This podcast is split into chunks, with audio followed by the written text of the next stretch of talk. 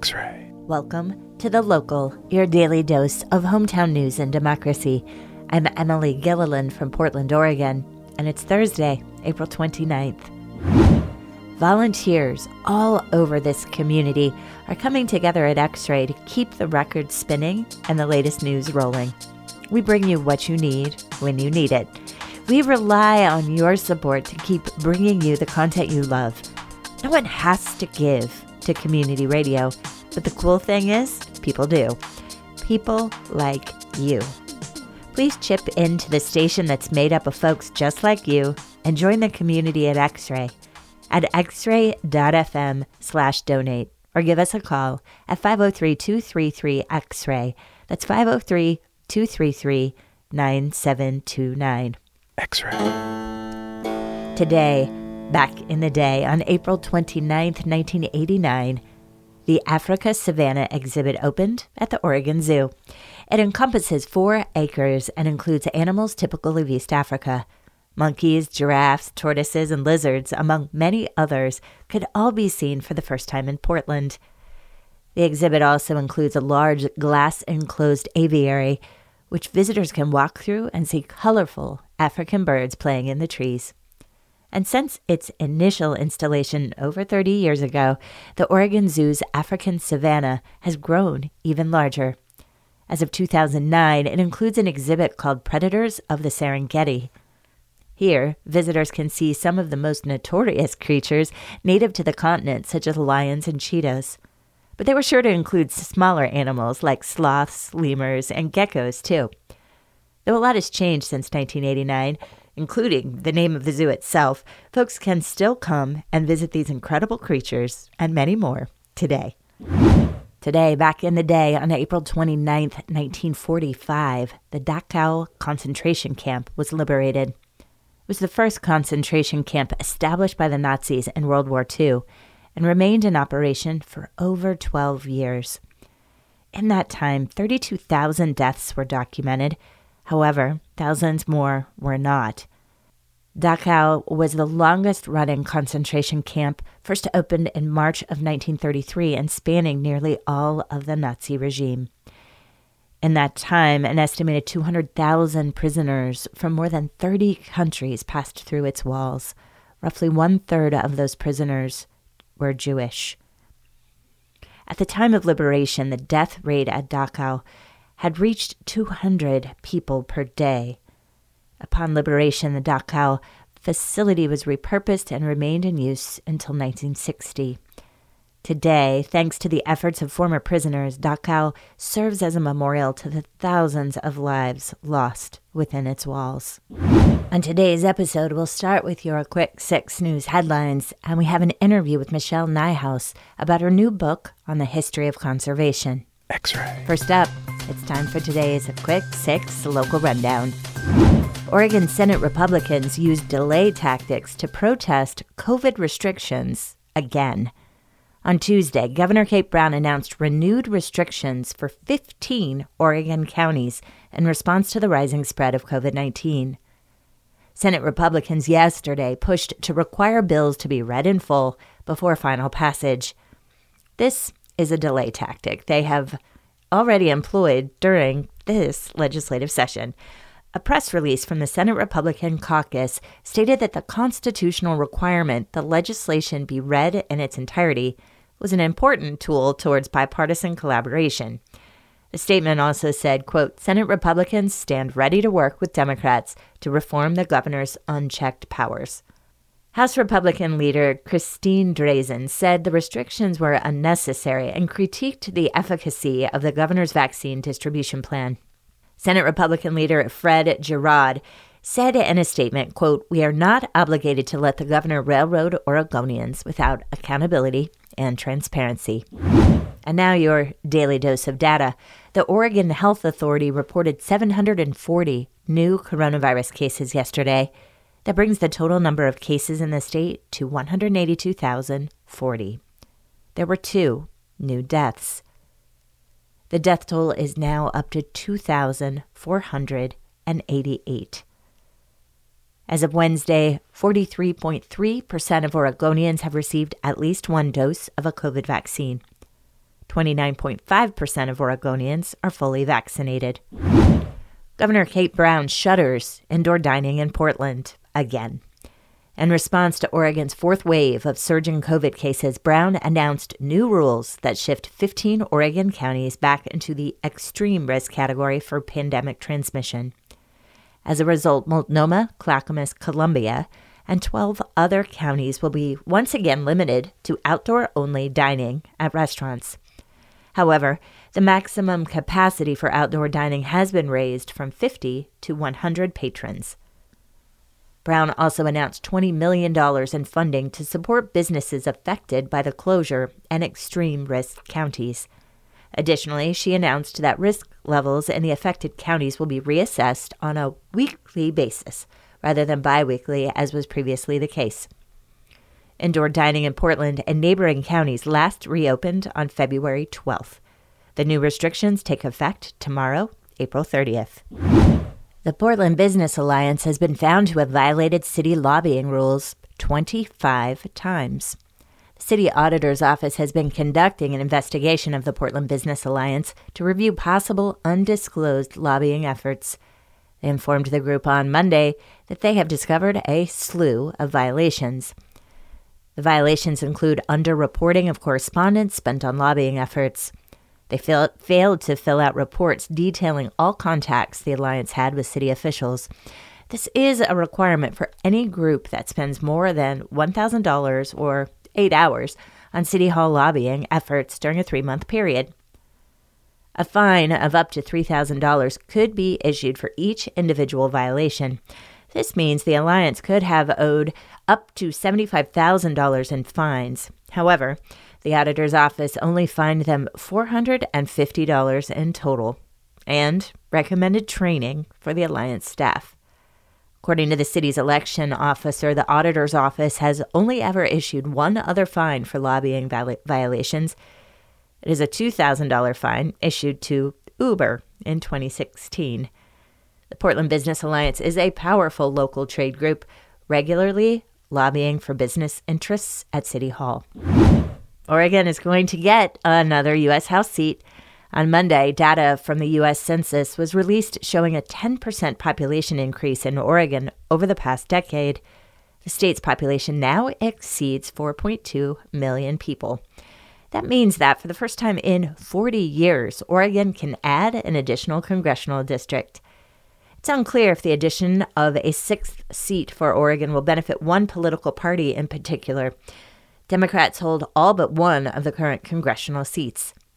Some local officials have expressed concerns that as districts are redrawn, gerrymandering could create more competitive districts that disadvantage Republican representation.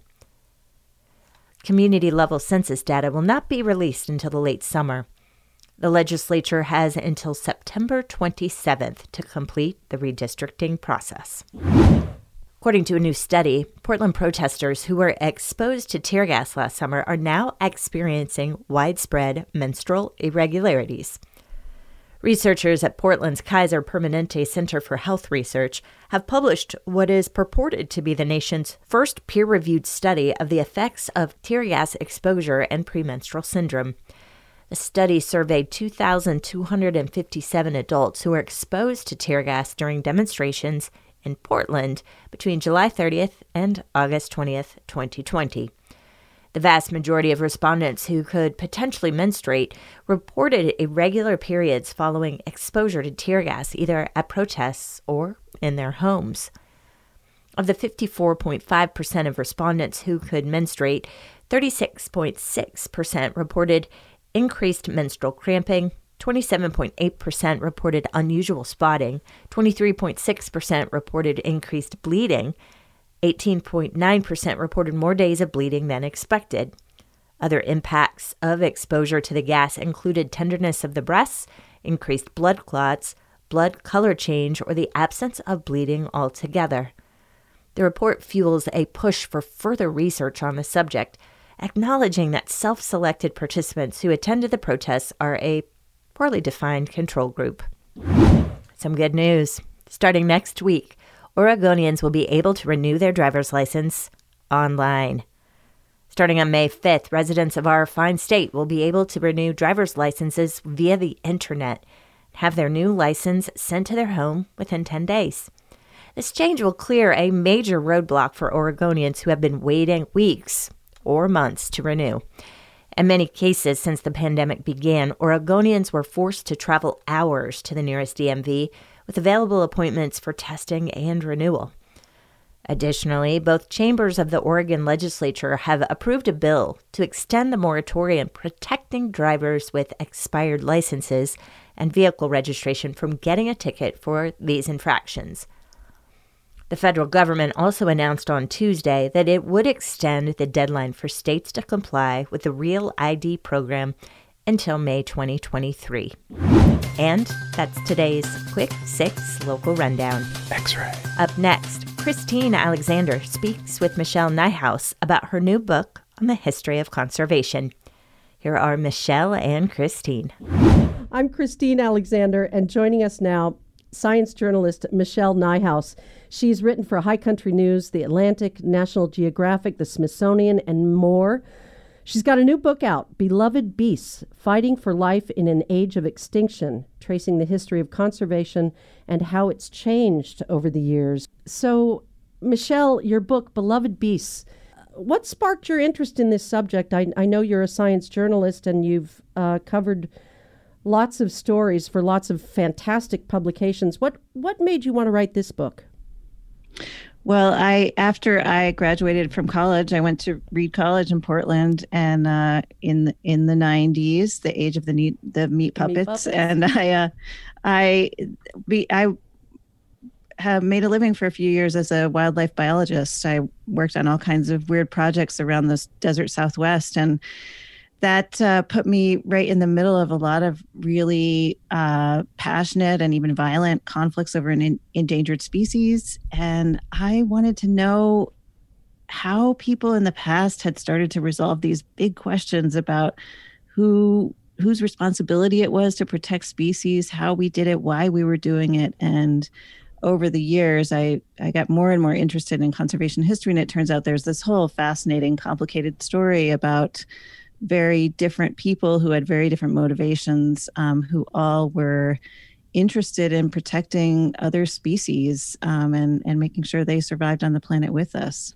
I want to ask you about that because that brings me to I I was um, raised in the Southwest, Tucson for the most part, and I remember back then um, we mentioned the '90s. The big fight was over the spotted owl and the, the there was a squirrel, I believe, too, that was under attack. But but anyway, that's right. Yeah, and that's right on and Mount Graham. On Mount yeah. Graham, yes, thank you. And I remember I've um, always thought of myself as an environmentalist and as a conservationist, but there was a very very heated. Um, debate going back and forth between sort of the stewards of the land, the the ranchers and the farmers, and those who wanted to protect these endangered species. And you talk about it in the book, you know, the, the conflict between economics and conservation. And I saw it firsthand down there. I worked in the movie business and we shot on location at Sharps Ranch in Pat- uh, outside Patagonia.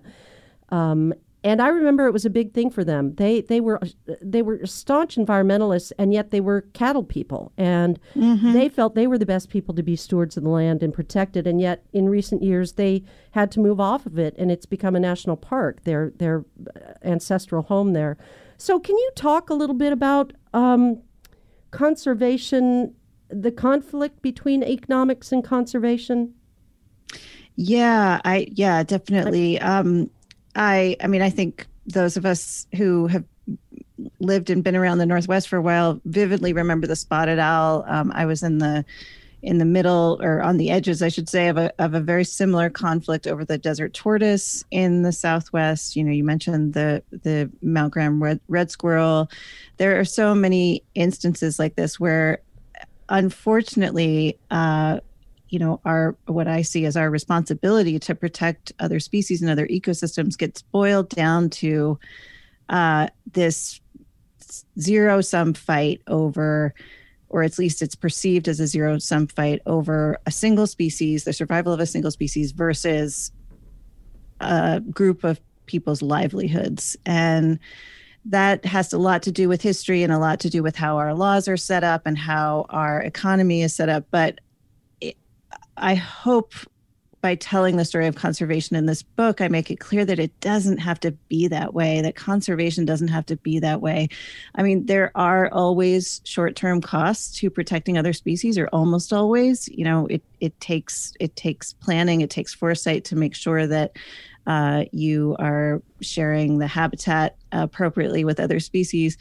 But if we can figure out a way to distribute those costs more justly, more fairly, those short term costs, and then share the benefits more fairly, make sure that people share in the, also the great long term benefits of protecting species. After all, we, we need to do it for our own survival.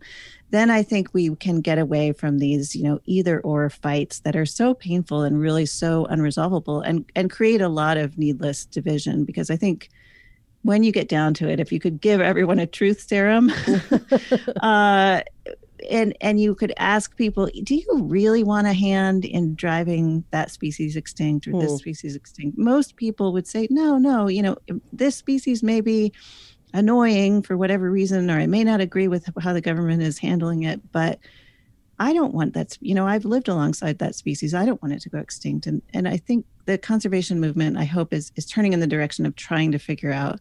And this is actually happening in a lot of places outside North America, um, trying to figure out how to help people live alongside species and and not just rely on uh, national parks and reserves, which are of course important, but but that's only part of the conservation picture. We need to figure out how to live alongside these species as well. Right. My guest is Michelle Nijhuis. She's the author of a new book, Beloved Beasts, and um, so, gosh, there's so many so many things to unpack in this book that are so important. I want to get back to what we just talked about, you know, and and uh, I mean, there's the idea we all know about encroachment, you know, the idea that we're moving into these places that used to be wild places. And now we're seeing, you know, uh, the fact that people want to curb the, the the encroachment on their neighborhoods by wildlife. You know, we see things mm-hmm. like that. Uh, the the part of southern Arizona we talked about, you know, this conflict between ranchers and the Sierra Club or the Center for Biological Diversity.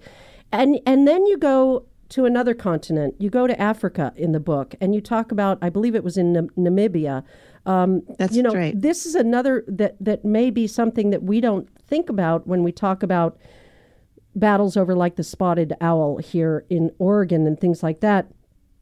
When you're in Africa in this book, you talk about the current, uh, or I think it started in the 80s, but this idea about how we sort of as colonialists have taken a certain look at, oh, we've got to reserve these African species. Well, yes, we do.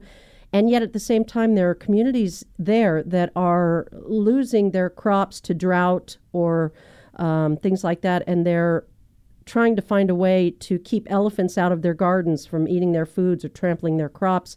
How I wanted to ask Michelle how we reconcile those two things with people needing to survive in, in situations like that and conserving our species. So let's sort of get back to the general idea of conservation. Can you give us a, a basic breakdown of conservation in the West?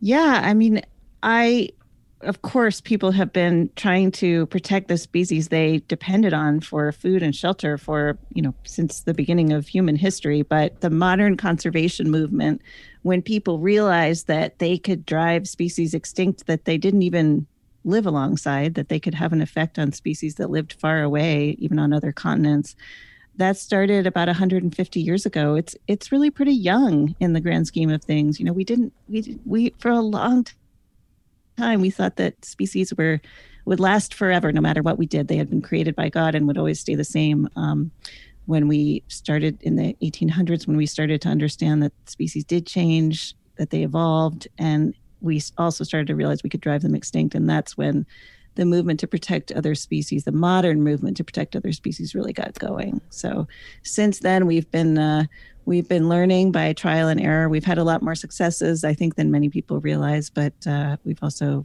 taken some wrong turns and hopefully learned something from those mistakes.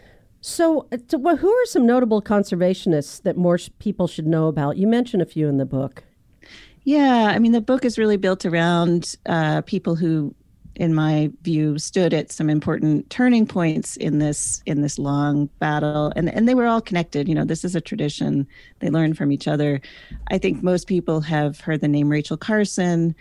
Uh, I many people may have run into Aldo Leopold, who wrote a, a book that's really famous among conservationists called the Sand County Almanac. John Muir, the founder of the Sierra Club, um, and then, but I also talk about lesser known figures. Uh, Rosalie Edge was a was a really um, tough, savvy uh, veteran of the suffrage movement, actually, who who forced the Audubon Society to start getting concerned about hawks and eagles and species they didn't necessarily like in the in the 30s and 40s. Um, and then, you know, I, as you mentioned, I got to do research in Namibia on some uh, more recent efforts to do community-based conservation there, and and and that movement is led by some really fascinating people who who should be better known than they are. So my hope is both to to demystify some of the famous names you might have heard and show how they fit into this larger tradition, and then to um, bring forward some people who have done or, or are doing really interesting, important work uh, in a in a bit in a in a quieter way.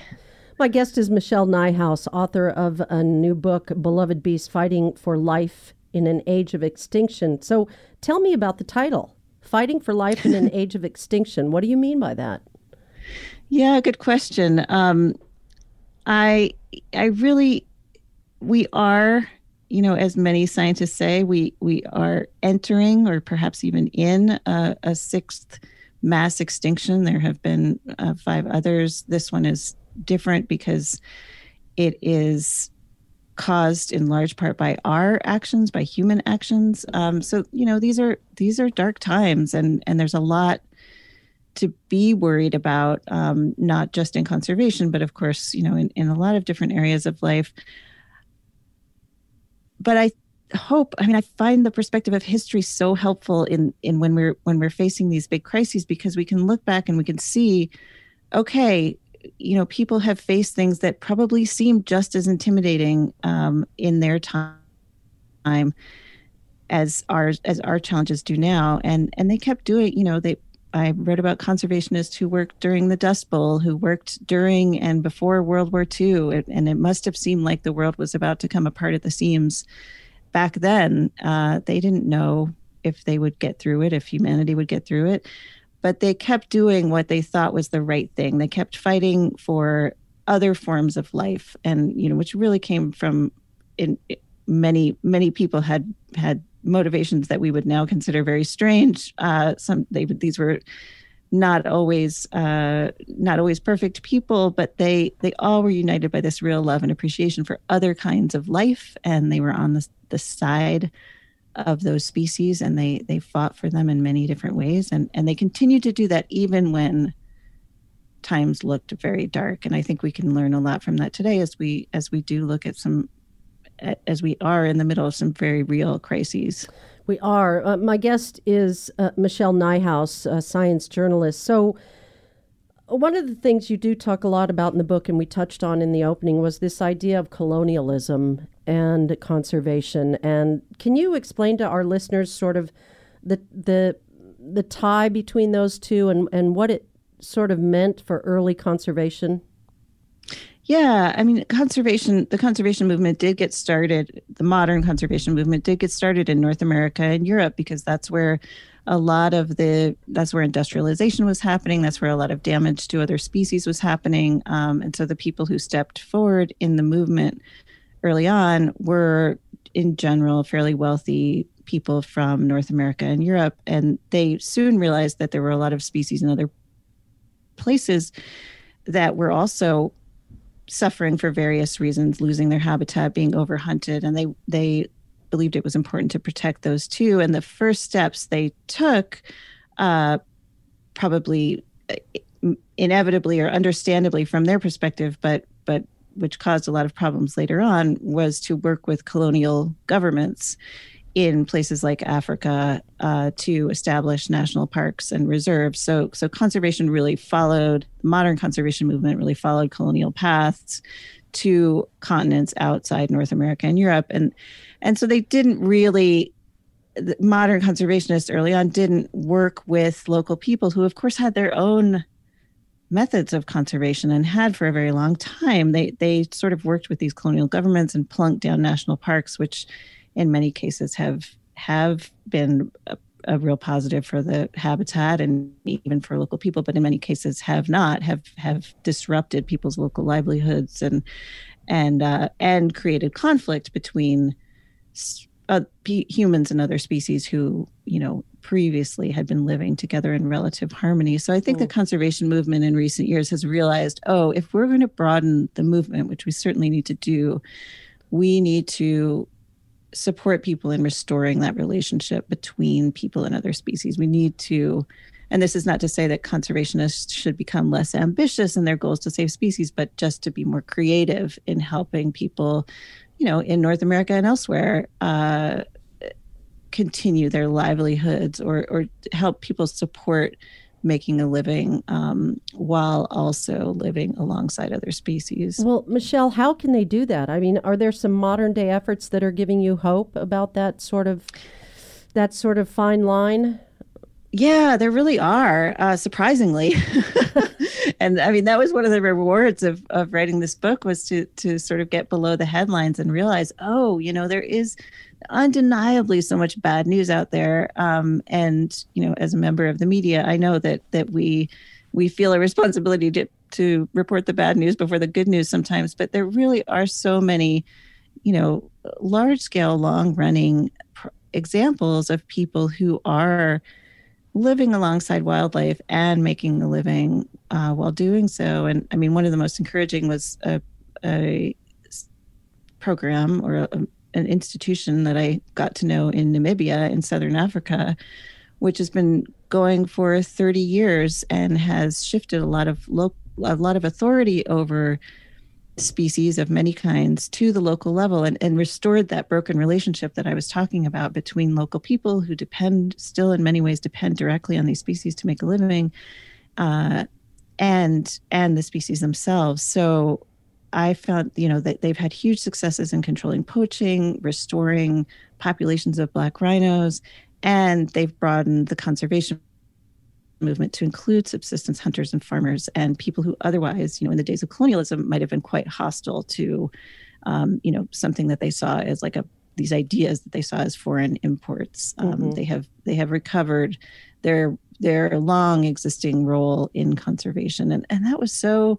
As someone who's co- covered conservation for a long time and has covered a lot of fights here in North America and beyond, it was so exciting to see uh, a group of people of very different walks of life come together and say, yeah, you know, we want these species to survive. Let's figure out how to do it. Yeah. Um, and we, yes, we need to make a living, and yes, we, you know, we we're not willing to sacrifice our livelihoods, um, uh, for you know, for for a, a government policy. But let's work together and figure out how we can do both because we know that's possible. Michelle Nijhuis, author of the new book "Beloved Beasts." I want to get the whole title Beloved Beasts Fighting for Life in an Age of Extinction. Thank you so much. This is a fascinating topic. I didn't realize um, how complex the issue of conservation is. Um, so thank you for this book. Hey, thank you so much for having me. My pleasure. Thanks to Michelle for joining The Local. And thank you for listening to The Local, your hometown in just about 30 minutes. And thank you, Democracy. We'll talk to you tomorrow.